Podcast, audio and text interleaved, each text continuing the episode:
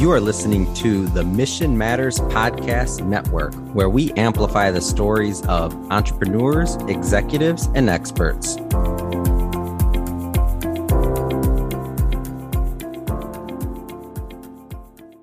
All right, welcome back to another podcast episode, podcast of farming assets. If you've joined us for the first time, fantastic. Welcome. We're excited to have you. If you like the content, give us a thumbs up. Feel free to subscribe and feel free to share us as well. Don't keep a secret and give this give this podcast link to other friends, family, and colleagues. If you're watching on our YouTube channel, Asset Coach and Tax Strategist, welcome to you as well. And if you haven't subscribed yet, go ahead and subscribe, hit the bell, give us thumbs up for content, and add any comments or concerns, questions that you may have that you want to share with us as well. Again, this is all for you guys, and feel free not to keep us a secret. Share this uh, this uh, episode with everybody you possibly can. So, what is today's episode? Well, as you saw, as the title of this episode is, we're going to be talking about the de-dollarization right? It's the buzz now, right? And we find, as we know with media, that there's these waves, right? It's whatever direction the wind's blowing, the wheat in the field blows with it. And so, so this is the most recent one is de-dollarization. Now,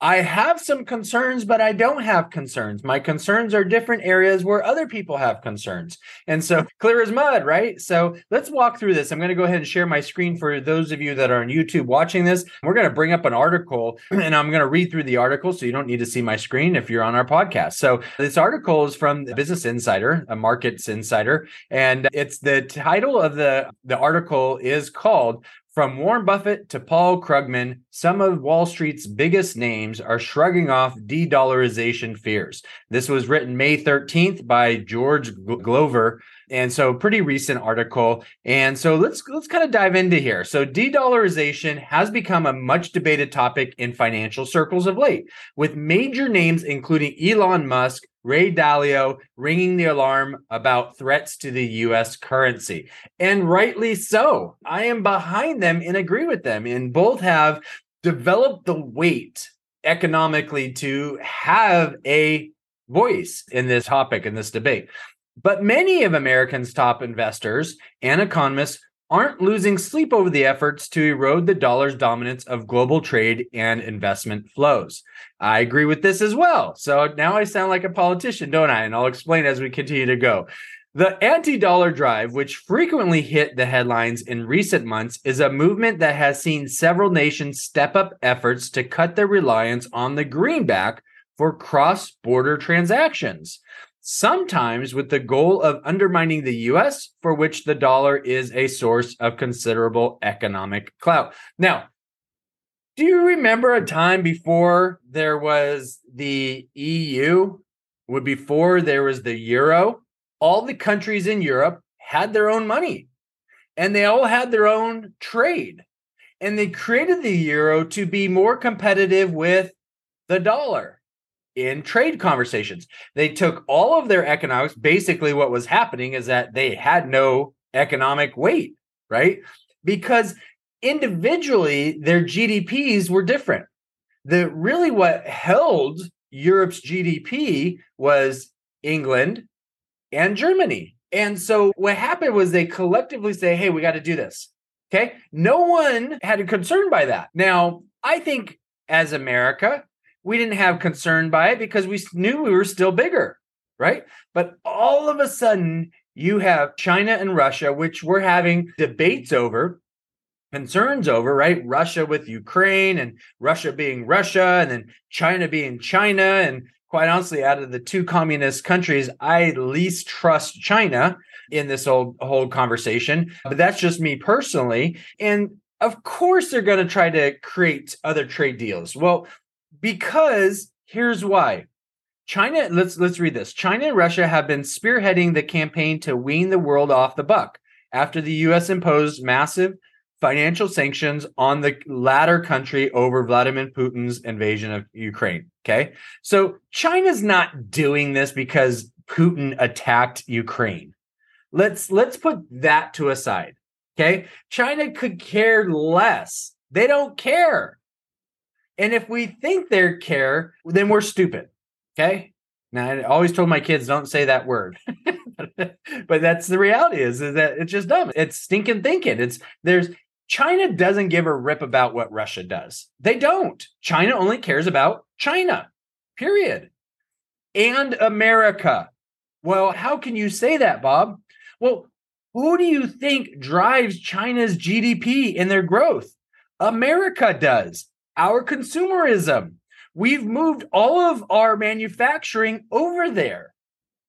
It's us they care about, which is why people are scared the yuan is going to be, it's going to take over the US dollar as dominant. Well, I think Elon Musk has a point. Okay. So, what it says over the past year, Beijing has called for its trading partners to accept the yuan rather than the dollar in commodity transaction. That makes sense.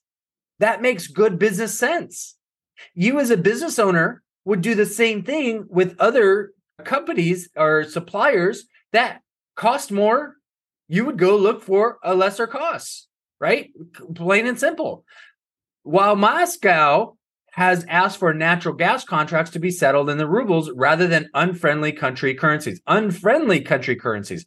Well, we're unfriendly because we disagree with what they're doing. Okay.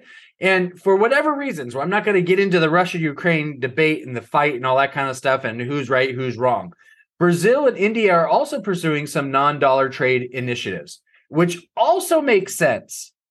Because guess what? The US trades in other currencies as well. Okay. And other countries trade in other currencies. It makes sense to have a diversified portfolio of currencies. No, no different than a diversified portfolio of stocks. Some worry that the anti dollar drive will take hold across the world and chip away at the US currency's dominance. Yeah, good luck with that. Good luck with that.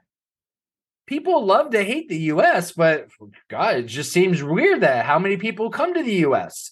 It's weird that how many people love the US and how we purchase things right? We create things and they, oh, they love to take and steal our intellectual property.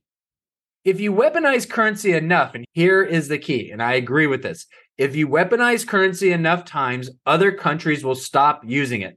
Musk said last month, an apparent critique of the US using its currency as a tool for sanctions.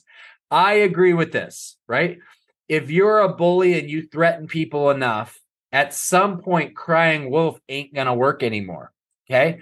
And so I think in certain situations, utilizing this is beneficial. Yes. Okay. But the reason why the US keeps weaponizing the currency with Russia, not China, just Russia, is we always have been in debates with Russia since the 50s, right? The Cold War, right? So this isn't new. We sanctioned Iran. What'd they do? They still figured out how to do things.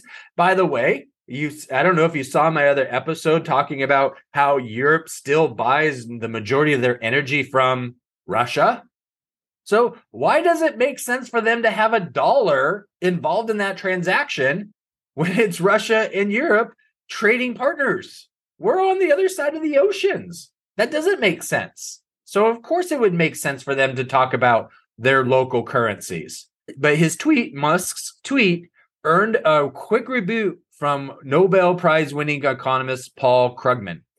And Krugman says, tugging on one or two strands of this web isn't likely to cause it to unravel, he wrote in a New York Times op ed. Even in some government expresses a desire to see payments conducted in other currencies, it's not at all clear they can make that happen, which is true. It's not clear that, that this is actually going to happen. They're talking smoke, there's fire, of course, we know that, but that doesn't mean that it's actually going to happen. And to what extent? Now, should we just ignore it? No, I don't think we should ignore it. And I think a lot of this happens is happening because they don't trust our government. And how many raise your hand if you do too. right? So, how is that any different than how we feel? It's not. Okay. Elon Musk is among those warning the weaponizing the dollar will destroy its reserve stat currency status because the, the of course he is. Now, of course, Musk is right. He's right. We can't keep threatening and threatening and threatening and utilizing it. But think about who we're doing it. Are we doing it with India? No. Are we doing it with China? No. Are we doing it with who? Brazil? No. We're doing it, right. So Krugman's jab, jibe, jab, jibe. I, I'm not sure what that's supposed to be. Seems to speak for many top level investors and economists who have tended to dismiss the heightened talk of de-dollarization. I see no op- option for any other currency to be a reserve currency, Warren Buffett says. I agree. He said that is at his annual shareholder meeting last week. I agree. Right now. Right now. Okay. But Buffett is among the elite and he has been among the elite and he votes for the current administration.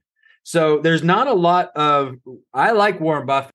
So if you've seen it, seen of any of if you've done any planning with us or anything like that, I think Warren Buffett and Charlie Munger are freaking geniuses. I have pretty much every book they have. I've read it. I like Warren Buffett.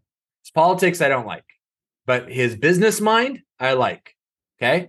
And Robert Kiyosaki, I like his business mind.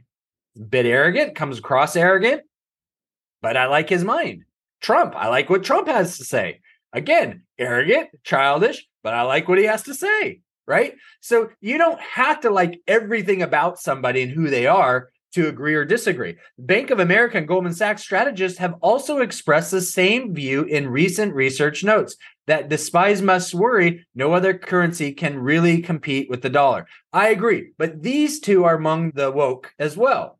They're among the elite as well. So we got to kind of look at this from those kind of rose, those eyes, right? We can't be completely, oh, they're all saying this. Absolutely not. I think Musk's point is stop weaponizing the currency. Okay. Stop using it as a tool, a club to beat people over the head. And I agree with that. Okay. Use other diplomatic measures. Don't be lazy and just flip a, a financial switch. Okay. And just because a country is doing something doesn't mean that we need to be involved in it. The dollar remains a world's reserve currency. Absolutely. Take the yuan, which some have labeled as the dollar's greatest threat due to China's renewed push to make it a key currency. Well, I've already done a video on their reduction in lives, right? Their uh, India has more a larger population than China now for the first time. Okay. And so, and what's happening to China? They're aging. Okay. China's aging. And what else is happening? Well, they're not growing as much as they used to because they started weaponizing their country against us. Okay. The currency is itself pegged to the dollar and also tightly manages by a government that has a frayed relationship with the West, which is China. And whereas the greenback still ha- accounts for 60% of the world's foreign exchange reserves, 60%. Where's the other 40? Among all the other countries. The yuan has a 2.7% share based on the International Monetary Fund. Okay. So when we look at this, to some degree, these questions arise. Even the dollar depreciates a bit. Yes. Okay. But there's a lot of inertia in reserve currency status. So far, and likely for a long time to come, attempts to de dollarize remain contained and constrained.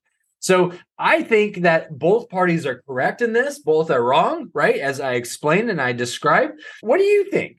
I mean, really, what do you think? Are you are you falling onto the side of fear, allowing fear to dictate you? I'm not so much, right? When you think about it, the reality is that the United States is the only republic in the nation. That everything else is a monarchy, right? And so when you think about what we're doing in the US from when we became the US to now, we're the only republic. There's a reason why we're the top dog. Okay. Now, great power comes great responsibility, right? And so this is what Musk is saying stop weaponizing our power. All right. Stop doing certain things and then making opposite decisions here in the States. How in the world can our country say you can't go attack the Ukraine as an example, or you know China can't go after Taiwan as an example, or whatever the case may be, but yet we can't have our own, you know what, corrected and fixed. We don't, right? So at the end of the day, fix your own, you know what, before you start telling everybody else what they can and cannot do. Okay. And then using the financial strings to control that. That's just not cool. And so, anyways, hope you like this. If again, if you like this content, you want more of it, subscribe. And if getting notifications that we have uploaded a new episode, add some comments. And again, feel free to share us. We're not a secret. Thanks, guys. Have a great one. Bye bye. This has been a Mission Matters Network production. Listen to this show and browse our entire catalog by visiting missionmatters.com.